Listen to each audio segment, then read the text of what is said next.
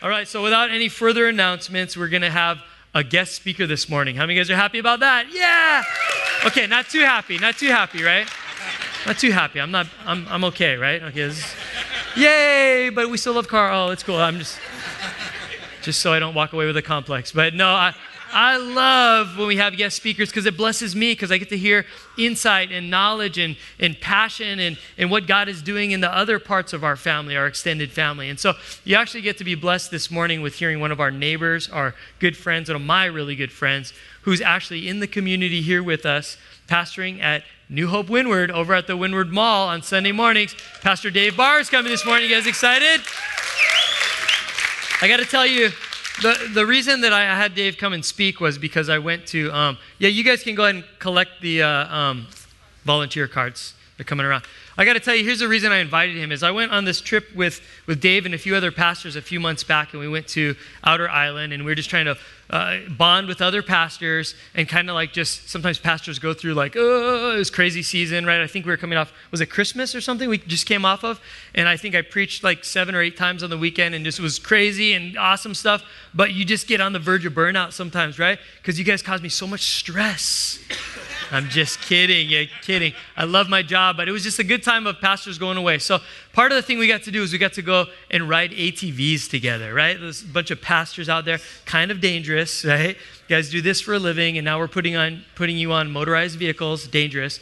But we went out there riding ATVs, and I was Dave was following me and I was shooting up mud all over his face the whole time, and I didn't even care. I was like, yeah, rah, rah, you know, just burp, and I see him back there, oh, poor Dave, but oh well, I'm having fun, rah. And then I saw him afterwards, and he just mud spattered paint, you know, mud on all over his face, and they gave him the slowest ATV, and I had the fast one. I felt bad, and I said, oh, I better let this guy come speak in my church. I feel, feel bad for the guy. It's the least I can do. Sorry, but no, actually, that's not the case. Um, Dave, I respect this man. I honor this man. He's become a close friend in my life. We've gone through some similar circumstances together. We become prayer partners. Um, I just, I look just to strengthen a lot of good stuff. I gain insight from Dave. He's shared resources. We share people. Did you know that if people don't like our church, that usually they'll go find their way to Dave's church? And if they don't like his church, they'll find their way our way. So we're both just trying to get rid of all the negative people in our church and send them. You take them, and then he gives it back. I'm like, no, that's not a good trade. But anyway, some of you guys are here today. Thank you for that because just kidding. But um, he's in the family. We love him. They're our, our, neighbors right over there, and we're, we're a team, and we're going after changing this community, this, this state, this nation, this world together. Would you guys do me a favor and, and rise to your feet and welcome Pastor Dave Barr right now? Come on, guys. Come on.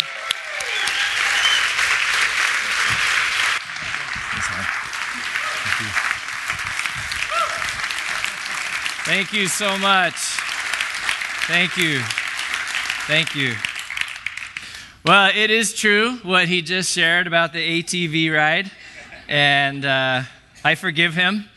Uh, even though when I was behind him, I thought, that guy's a jerk. Uh, he should not be pastoring. Uh, no, it is such an honor to be here at Hope Chapel, Kaneohe Bay. Let me tell you, if you're new here, you are part of a church that has literally impacted this island just probably more than any other church on this island. And not only have you impacted the island of Oahu, you've also impacted all the islands and way beyond. This church has planted, as many of you know, over 400 Hope Chapels that is just a move of God, and it's just an honor to be here with you. And Carl and I have become uh, good friends. Uh, we're, we're not kind of like what you'll see sometimes with pastors when they have a guest come to their church. They'll be like, oh, yeah, me and Dave, we're just really good friends, so let's give it up. And Dave's going, that's a bunch of malarkey. Uh, watch my words there. Uh, and, and we really have become good friends, and we even text each other. I love you, man. Okay. That was weird. Uh, so let's get into the message. You guys ready? Yeah. Okay. Some of you are like, speaking. Oh, Hello? Did you turn that off on purpose?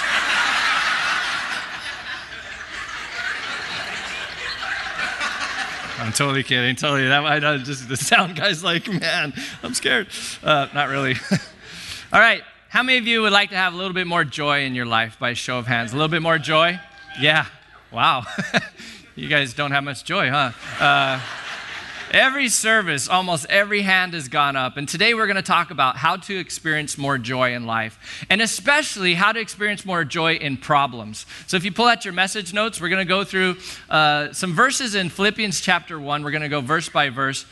And we're going to learn two key biblical principles from the Apostle Paul that lead to more joy in our lives. And I'll tell you this if you do these two things that Paul teaches us, you're going to experience more joy. If you do these two steps that Paul teaches us in chapter 1 of Philippians, you're going to experience more fulfillment even when you're going through problems. So I'll share these steps with you in a little bit. But let me tell you about a time when I was experiencing a lot of joy. It was uh, a couple years ago, I was at a Super Bowl party. This couple in our church invited us to come enjoy the game. And so I remember we walked into this beautiful home here in Kaneohe, and we walked into this large living room area. There's probably about 35 people in the room. And the game had already started, and the owner of the home said, Hey, everybody, turn the TV down. I want to introduce you to my pastor, Dave, and his wife, Lisa, and here are their three daughters. So I have three daughters, ages 15, 13, and 10. Just pray for me right now. Just, uh, yeah, yeah. And so we're like, hi. And the owners took us around to every person in that room and introduced us. And we got to know a lot of people and saw some people we knew as well from the church. And the game was great. I mean, my team won. I was just full of joy. The food was awesome. We were laughing, having a great time. And when the game was over with, it was like it was time to go.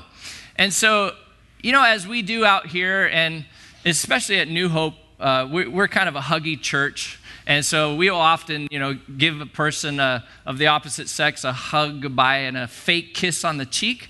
And so I'm going around, and, and my wife is somewhere in the room talking to some people, and I was going up to people, oh, nice to meet you. Yeah, you too. Going up, you know, to some of the women, oh, yeah, you know, fake kiss on the cheek. Yeah, nice to meet you too. Yeah, great, great. And then I went up to this woman and I, I, I said, oh, it's nice to meet you. She's like, yeah, you too. And, and then I went to give her a hug and a kiss, and, and this is her head. So I went to give her a kiss on this, you know, fake kiss on the cheek here. Her head goes like this. So my head went like this. She went like this. And then we locked lips. And I jumped back. I was like, whoa. And I opened my eyes, and she's like this. At least that's how I remember it. Uh, and I, in just like one second, I had all these thoughts. And the first thought was, oh man, I hope my wife didn't see that. And then the next thought was, oh no, everybody in this room that just saw that, they know that I'm not married to this woman. I just kissed on the lips, and I'm a pastor. I was like, oh no. And so I looked at her, I was like, I'm so sorry, I didn't mean to do that. She's all, me neither. And she went this way and I went this way. I was like, oh. And you know when you do something embarrassing and you're feeling shame and you just want to get out of that room? You ever feel that way? I was like, I gotta get out of here. I gotta. And so I'm looking for my wife, and I, I see my wife in the corner, like, hey, babe. She's like, oh, it's such a fun party. I was like, yeah. She's all, I wanna stay and keep talking. Babe, we need to go now. And so I grab my wife's hand, and we get into the car, the kids are in the back seat, and I'm going, oh man, I gotta tell her. I gotta tell her that I kissed this woman on the lips. Oh no. So I wanted to see what kind of mood she was in. I was like, oh, hey, babe, did you have a good time? Wasn't that a great party? She's like, oh, it was so much fun. She's in a good mood, all right. I said, babe, um, you know, here, you know, when we say goodbye to people, uh, a lot of these church functions, you know how in our culture, it's kind of a cultural norm and sometimes even expected where we give a fake kiss on the cheek. You know how we do that? Oh, yeah, yeah, I know that. Oh, yeah. Well, so, babe, I was saying goodbye to people, and then I went up to this super ugly woman. And, and, I went to give her a hug, and I went like this, and she, her head went like that, and I went like this, she went like this. And babe, I accidentally kissed her. I'm so sorry. It was a complete accident. And she goes, Oh, that's okay. That doesn't matter. That happened to me one time.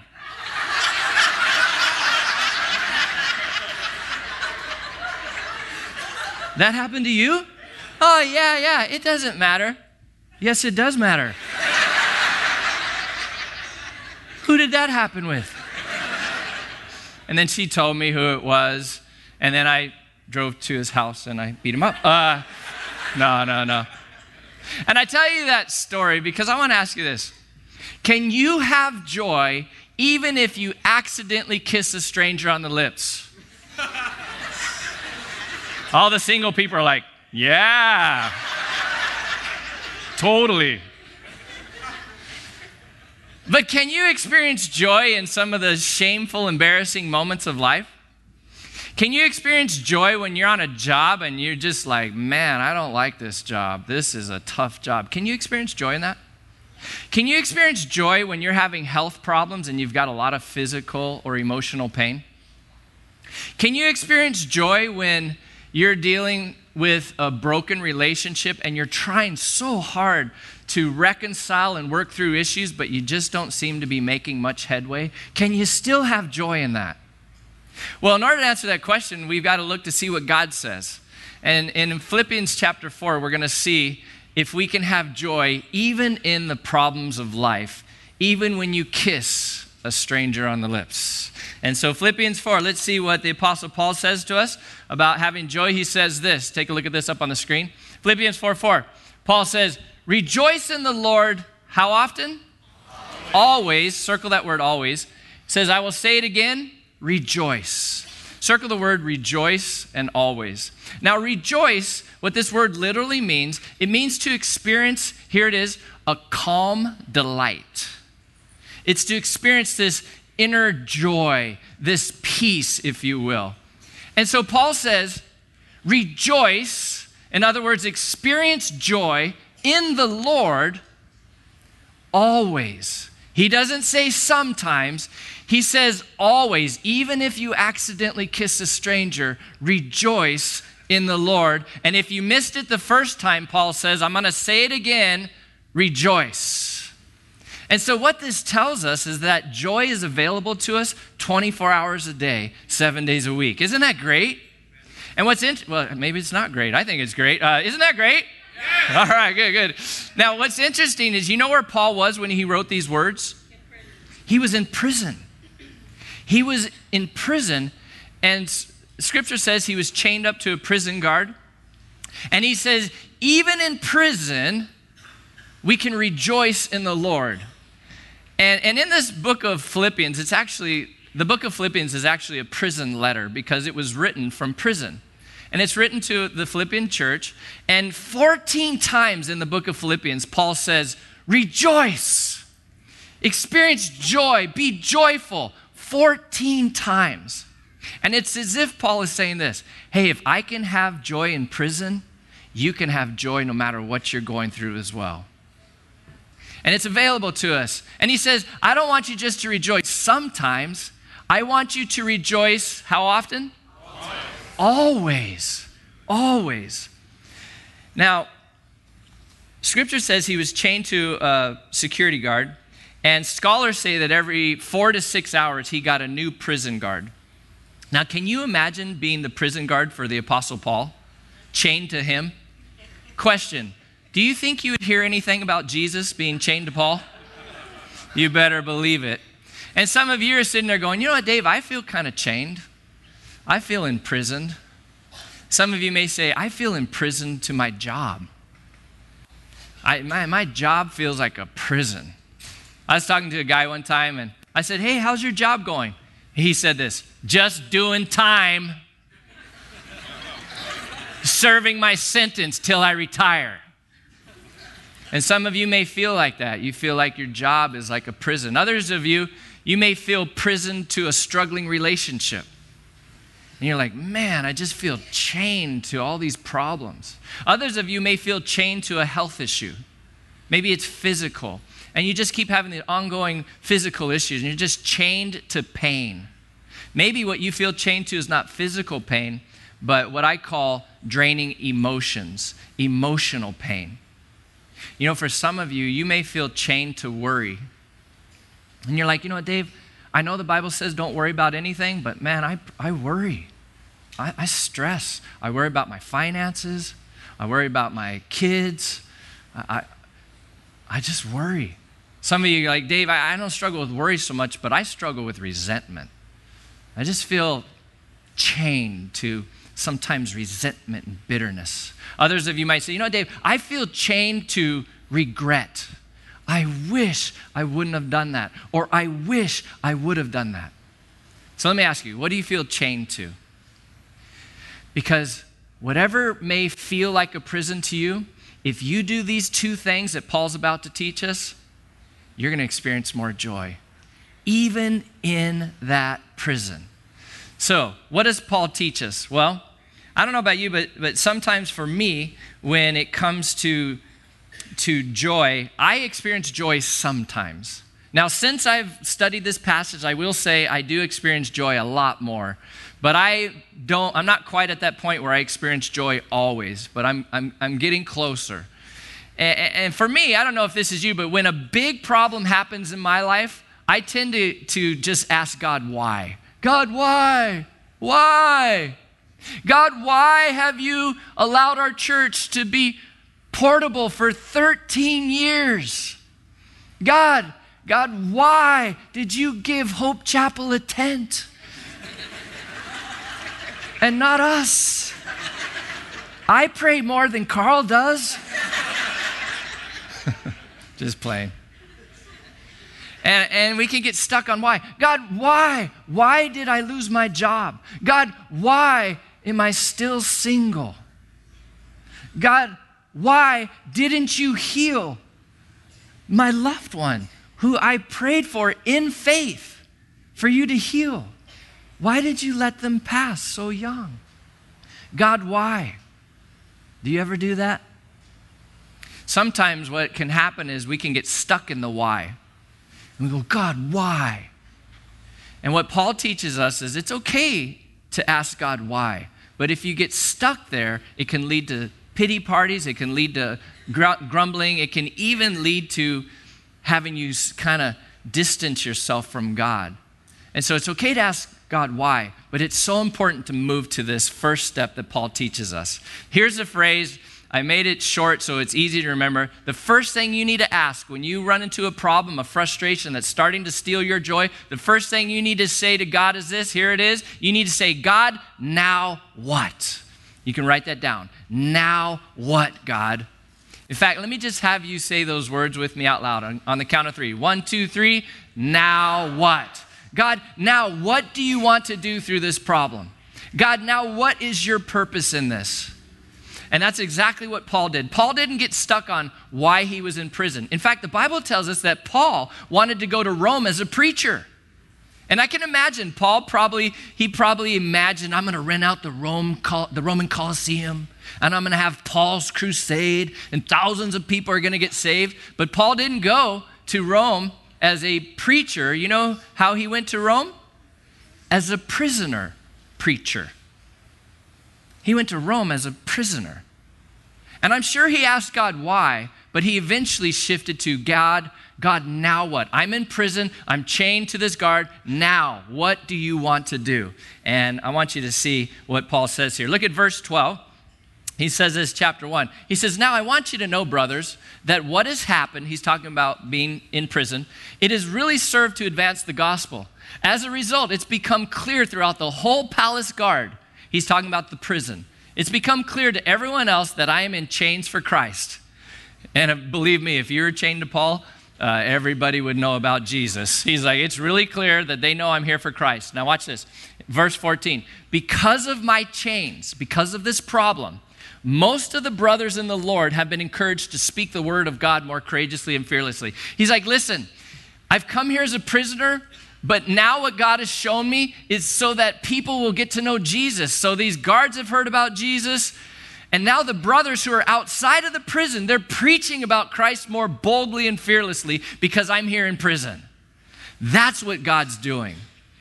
Paul asks God, now what? Now what? What is your purpose, God? God, how do you want to change my character in this problem? God, what do you want me to do in this problem? How do you want me to respond to this difficult coworker? Lord, now what do you want me to do in this marriage that is really struggling? You want me to go counseling? Okay, okay. God, what do you want me to do? Now what? I'd like you to hear the story of a woman named Dora And uh, Dora Fong is a, a good friend of mine. And Dora has been chained to cancer and chemotherapy treatments for uh, almost three years now. Now, just, just stop there for a second. Can you imagine being in chemotherapy for almost three years? Now, she's had a few breaks, but not much. And this vi- Dora wanted to be here with you, but her health uh, doesn't allow her to be here. Uh, we shot this video a little over a year ago. Uh, since this video was shot, she's lost about 60 pounds. Um, she has had multiple surgeries. She still has cancer. And what Dora did, and what she's still doing, is she, she didn't get stuck on God, why? Why did you allow me to be chained to cancer and chemotherapy treatments? But instead, she said, okay, God, you've allowed this, now what? And I want you to see how God has used her since she's moved to God, now what? And I want you to notice the joy that she has, even being chained to chemotherapy. Watch this.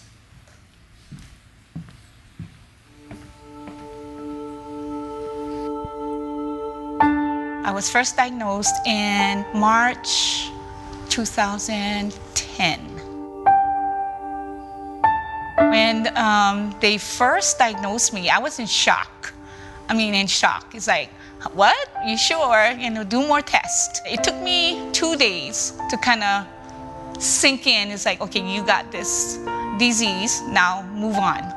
So I started from there. It's like kind of positive thinking from beginning to now.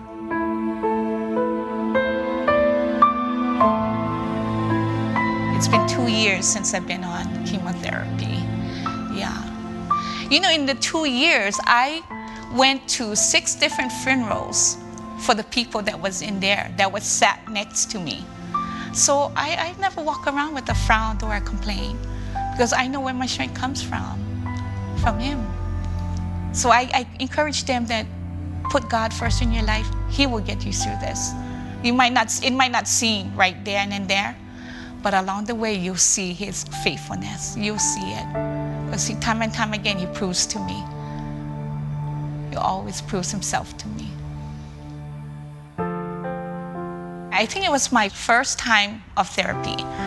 And I met this man, his name was William, and uh, grouchy, grouchy as can be. And I would always sit on the chair and went, Lord, please, Lord, please, not in his room, not in his room, because we have to share rooms.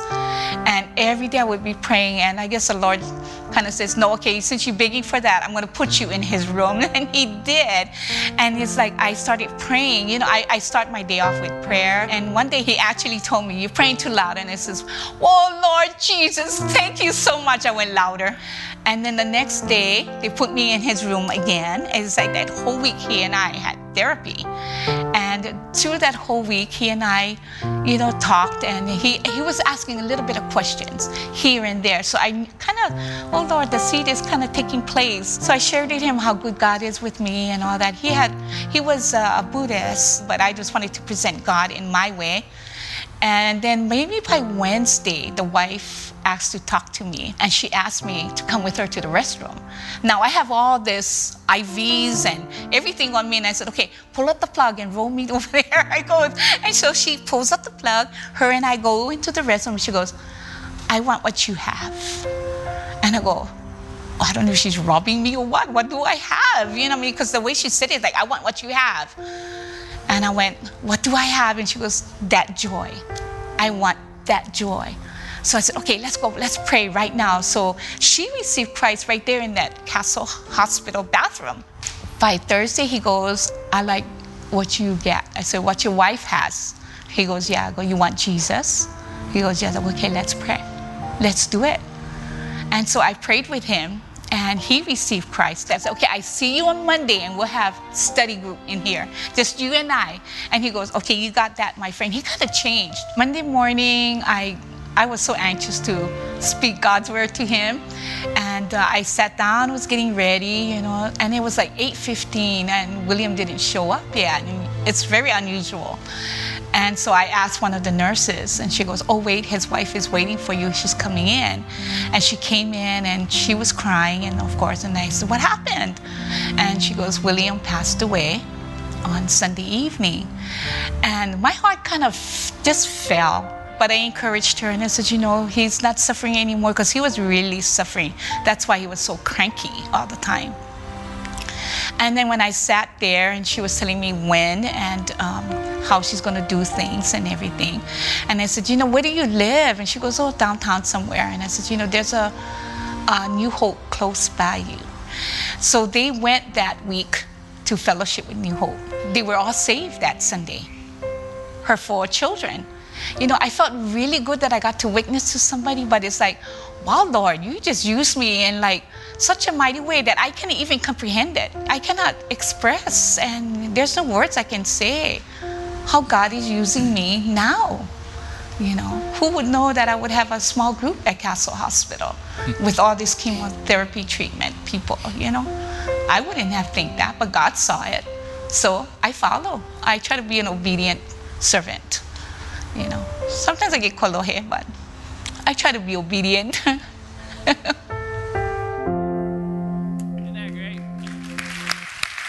Awesome. You know, every time I watch that, I ask myself, what if Dora never shared Jesus in that chemotherapy room? William may not be in heaven. You know, some of you, God has allowed you to be in the job where you're at so that you can be the light in that dark place so that you can share how Jesus is helping you and, and changing you. So you can be so joyful that, they, that people go up to you and go, You know, I want what you have. And Doris, she said, God, now what? And, and what many of us would think it was a setback, which is cancer, God was saying, That's not a setback, that's a set up. I'm going to lead other people into my kingdom because of you. What we may think, what you may think is an obstacle in your life, whatever you're feeling chained to, that can be an opportunity that God uses to help grow you, change you, transform you, and lead you to lead others to Christ.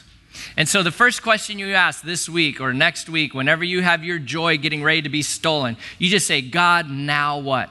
Now, the next phrase that you say, you got to say a little differently than now what. You got to say this next one with attitude, okay? And Paul teaches us to, to say uh, th- this principle. And so here's the word you say, so what? So you say, now what? And so what? So on the count of three, with a little bit of attitude, I want you to say, so what? Ready? One, two, three. So what? That's good. So what? Now, what does this mean? Well, would you agree that most of the problems we experience in life are minor problems? I mean, I don't know about you, but when I hear Dora's story and I look at the challenges she's had for the last three years with cancer, I'm thinking, man, my problems are minor compared to her challenges. I mean, her, her challenges kind of bring into perspective how small my challenges really are. And there, it's the minor problems in life that can steal our joy. It's the minor things that can happen at work that cause us to come home and be cranky with our family. It's the minor things in life. And what Paul teaches us is in the minor problems of life, you just got to go, so what? No biggie. It's manini. It's small potatoes. I'm going to let it go. So what? And let's see how Paul does this as we go to the next verse in chapter 1 of Philippians. Verse 15. Now here's the situation before I read it. There's some there's two groups of pastors. One group of pastors are preaching about Jesus and they have really sinful motives. They're very selfish in their motives. And then there's another group of pastors who are preaching Jesus with right pure motives. So Paul addresses this problem. He's all it's true that some of these pastors are preaching Christ out of envy and rivalry. But the other group of pastors are preaching out of goodwill. In other words, their hearts are good, their motives are good. The latter do so in love, knowing that I am put here for the defense of the gospel. Verse 17 The former preach Christ out of selfish ambition, which, by the way, that's a sin. It's just, it's sinful to preach that way. They're not preaching sincerely. They're supposing they can stir up trouble for me while I'm in chains. Notice verse 18. Here's where Paul says, So what? He goes, But what does it matter? So what?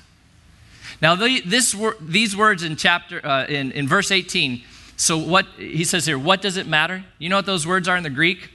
Tis gar plen. And tis gar plen literally means so what? It doesn't matter. Yeah, yeah, yeah, those guys are preaching with bad motives. Yeah, it's sinful, but tis gar plen. So what? He says the important thing, the rest of, of this verse, the important thing is that in every way, whether from false motives or true, Christ is preached. And because of this, I rejoice. In other words, I have joy. So Paul teaches us in these passages, you got to say, now what? And then so what to the minor problems in life. He's like, Tis gar plen. It's no biggie. Yeah, it's sinful, it's wrong, but so what? Now, let me be really clear here. I'm not suggesting, I don't want you to misunderstand me. I'm not suggesting that every problem that comes your way, you're just like, ah, so what? Ah, Tis gar plen. You know, your son comes in, hey, dad, I'm doing drugs. Hey, no worries, boy. So what? Tis gar plen. I did plenty when I was your age. And look at me, I'm fine. No, no, no. I'm not saying Tis gar plen and so what everything. No, don't. There are some problems in our life that are major, they're not minor. And we got to tackle those problems with integrity, with intensity, with passion and with Jesus at the center of the problem. Can you say amen to that? Amen. amen. So don't sweep every problem under the carpet. You know, sometimes we do this with our finances. A bill comes in, we're overspending, and we're like, ah, Tis gar plen. Just get another credit card. So what? There's some problems like, no, no, no, no, don't, don't Tis gar plen that one. You got to deal with it with Christ and with integrity. But the minor problems in life, those we just got to say, ah, so what? I'm not going to let that problem steal my joy. I remember driving on the H3 a little over a year ago, and I was driving up towards the tunnel on this side of the island, and it was just, I was the only one in the car, and uh, of course, uh, I was. I had Jesus in the car and I was worshiping him through music and I was connecting with God in one of those ways where the best way to describe it, I just felt like Jesus was in the passenger seat. I'm singing this song. I can't remember what the worship song was, but I'm like, man, this is the best.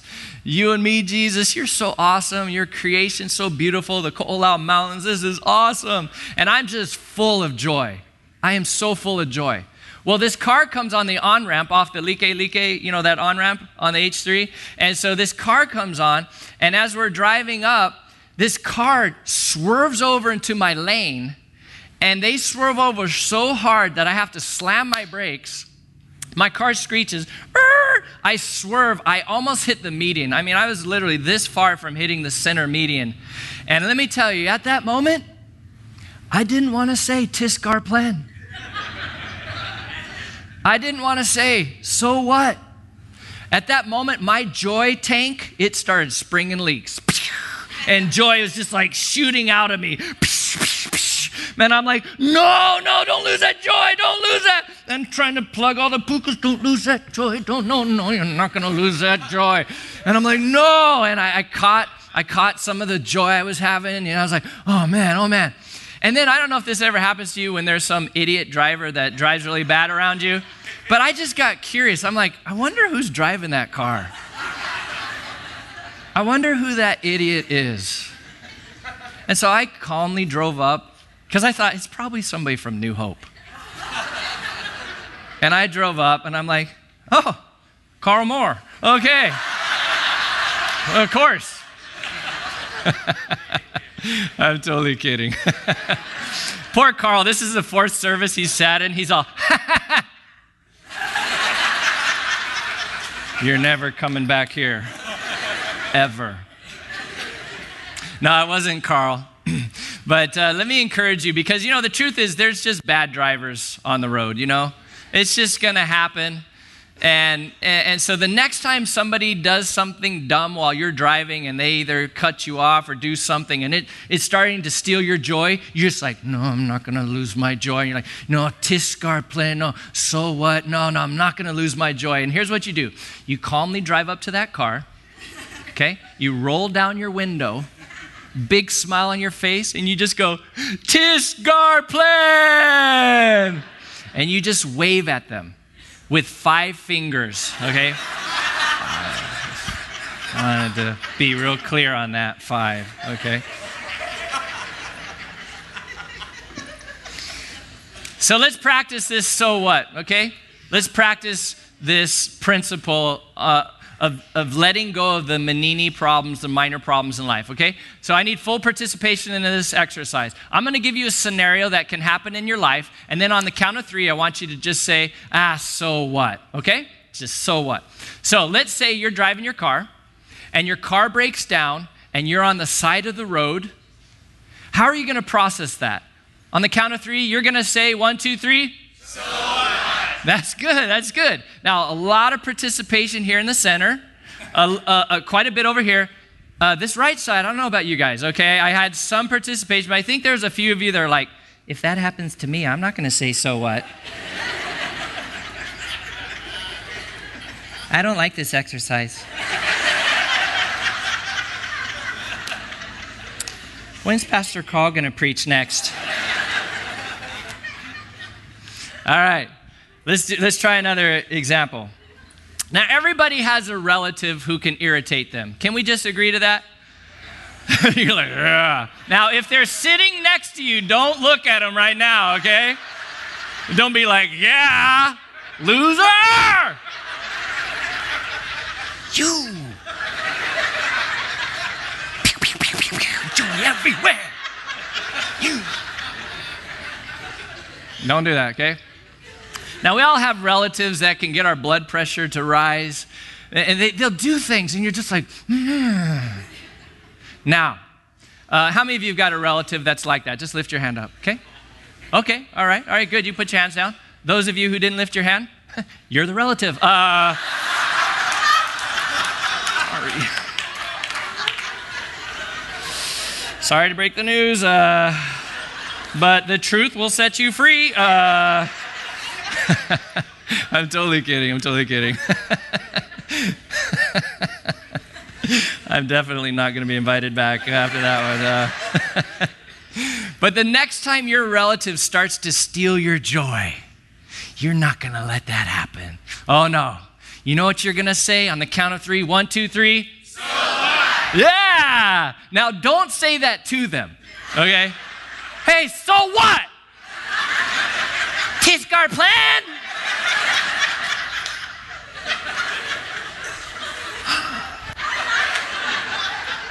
Don't do that. Just let it go. Let it go. hey, you know what? It's good to laugh in church. The Bible says in Proverbs that laughter is like a medicine. And our prayer, my prayer is that anytime we laugh in church, that it just is soothing and healing to your soul because life is tough. It's tough. And so, you know, whenever uh, there's time to laugh, then we laugh and let it be medicine. But I want you to hear the rest of Dora's story. You know, Dora, as I said, is still struggling with cancer, and she so wanted to be here. Um, I sent her a text to let her know I was speaking here. I was going to share her story. And she texted me back, and I just want to give you an update on her health before you see this last part of her message. Uh, said this. She said, um, uh, well, Dave, um, since I last shared my testimony, uh, I've had a mastectomy done. Um, and right now I'm being prepped for chemo treatment. Uh, she said the latest news is that they have found a cancerous tumor in my brain. The lump is growing, and they're finding out uh, what they're going to do after the surgery. It looks like for sure chemotherapy and probably radiation. The cancer lump in, is inside my head is it's growing on a bone on the cranium and it is so painful. But I will keep in touch. And then she said this. She said, "Dave, God is so good. He's so good." You know, I read that I think, man, this woman knows how to suffer well. She knows how to suffer in godly ways. And so, as you watch the rest of this video, what, what you may not know is that Dora's greatest desire is to worship God through dance. She has an amazing ability to worship God through hula and sign dancing. And her number one prayer is God, let me dance for you on my feet. And though he hasn't answered that prayer yet, she still worships him with all of her heart. Now, after she shares on this video, you're going to see a dance of her. And as you're watching this dance, um, certainly enjoy her as she's worshiping Jesus, but I want you to listen to the words of the song. Part of the song says, I surrender completely to your will. And my prayer has been all weekend is that as you hear this song, is that whatever prison you're going through, whatever you're chained to, that during this song that you would say, you know what, God? Whatever I completely surrender to your will. Now what? And to those minor things, God, so what? Let's watch the rest of this video.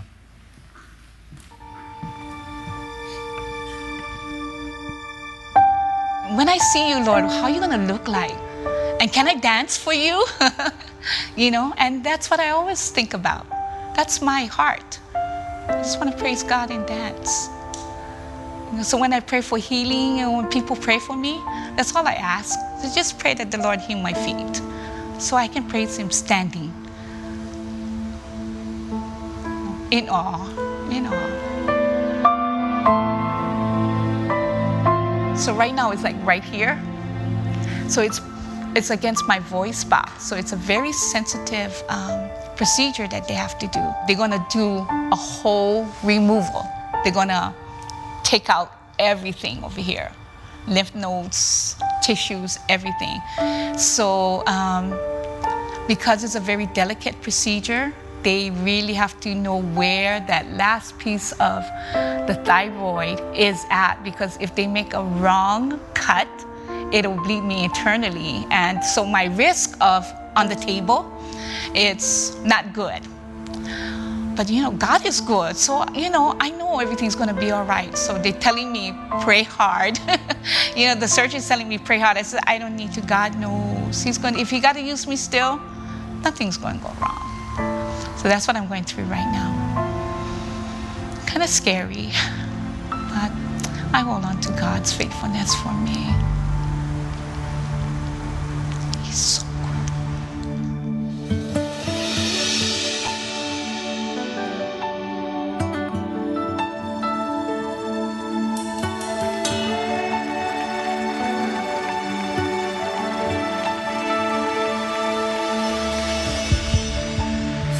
secret of life is letting go.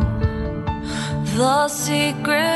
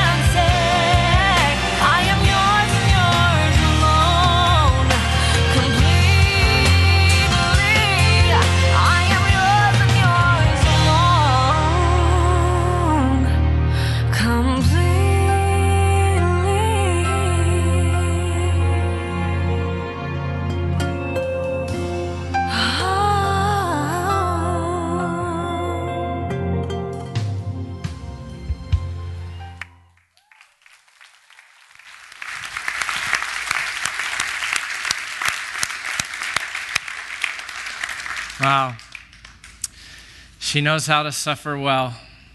And so did Paul. And what God's trying to teach us through this that we can experience more joy if we choose. We choose to say, God, now what? What is your purpose? What do you want to do in me and through me? What are my next steps, God? And then to those minor problems in life, so what? To the major problems, we'll deal with those with intensity, with the Lord, and with passion. Now, there's one phrase that Paul says that I want you to catch. He says, Rejoice in the Lord.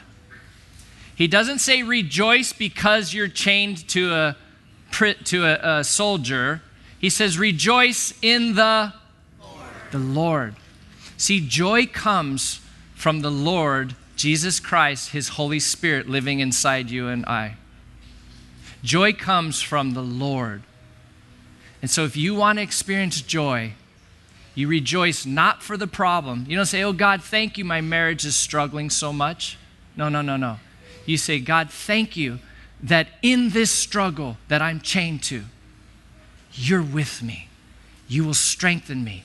You will guide me. You'll give me wisdom. I am yours and yours alone, Jesus, completely. Can you say amen to that? Amen. Would you bow your heads? I want to lead us in a time of prayer. Let's bow our heads. Father, thank you so much for the Apostle Paul's example. Thank you, Jesus, for Dora's example. And Lord, I pray that you would help us to process the inevitable problems of life with these principles they teach us. Lord, help us to, to not get focused on the why and, and, and sh- focused on, on pity parties and grumbling about the problem, Lord. Help us to move in maturity towards saying, God, now what? Now what? And Lord, for those small problems in life, the minor problems, would you just help us to let them go? To trust you, to focus on the major issues, not the minor ones. As your heads are bowed, one of the major issues to deal with in life is do I have a relationship with God through His Son Jesus? Jesus came to this earth to give you a daily relationship with Him, not a religion. Jesus didn't come to give you a religion. He didn't come to give you just a list of do's and don'ts. He came to give you relationship. And He wants to forgive us of everything we've ever done wrong. If you've never begun a relationship with Jesus, that is your next step. Because once you begin a relationship with Him, He forgives you of your sins he fills you with His Spirit, and that Spirit that lives inside of you can well up joy even in the midst of major problems. His Spirit can give you strength. And some of you right now, you just, you just need to know He's gonna help you through that problem. You're gonna make it. You're gonna make it. You rejoice in the Lord. And so, if you've never begun a relationship with Him, in just a few moments, I'm going to give you a chance to do so. I'm going to ask those of you who've never begun a relationship, while everybody's heads are bowed and their eyes are closed, I'm going to ask you to lift your hand up here in a few moments. You go, Dave, why do you want me to lift my hand? It's because I want you to show Jesus that you want a relationship with Him. You say, but Dave, I don't have my life all together. Well, join the club. None of us do. We're all a work in progress. Yeah, yeah, but Dave, I don't know. I, I have some doubts about the Bible. Well, you can still begin a relationship with Jesus and process through those doubts. It's okay. But you got to take this step. For some of you, you've been real emotional today, and you, you, you, almost feel like somebody's knocking on the door of your heart, and that's God. And He's saying this Let me in. I want relationship with you. So if that's you, you never begun a relationship with him. Right now, with everybody's heads bowed, I want you in just a moment, I want you to just lift your hand up. And as you lift your hand, you're saying, Jesus, I want relationship with you. So if that's you right now, wherever you're at, just lift your hand up and you say, Jesus, just as you lift your hand, you're saying, I want relationship with you. Go ahead and just lift your hand up. Say, I'm in. I don't understand it all, but I'm in. I want your joy. I want your peace. I want you, Jesus. Good. Yeah. God bless you. Anybody else? Good. Okay, you can put your hands down. I'm going to lead us in a quick prayer. And I know many of you, if not most of you, have said a prayer like this, but would you just say this as a fresh recommitment to the Lord, would you just say these words with me out loud? Just say, Heavenly Father, thank you for Jesus, that He died on a cross and He rose from the dead so that I can have a relationship with you. Please forgive me for all my sins and fill me with your Holy Spirit. Jesus Christ, be my Lord, be my Savior, be my life leader. Fill me with joy and help me live out what we've learned today. I love you, Jesus. It's in your name I pray. Amen. Hey, can we congratulate those who just said yes? Let's give it up for them, family. Woo! You have been awesome, awesome, awesome audience. Thank you so much for the privilege to be with you here today. Thank you.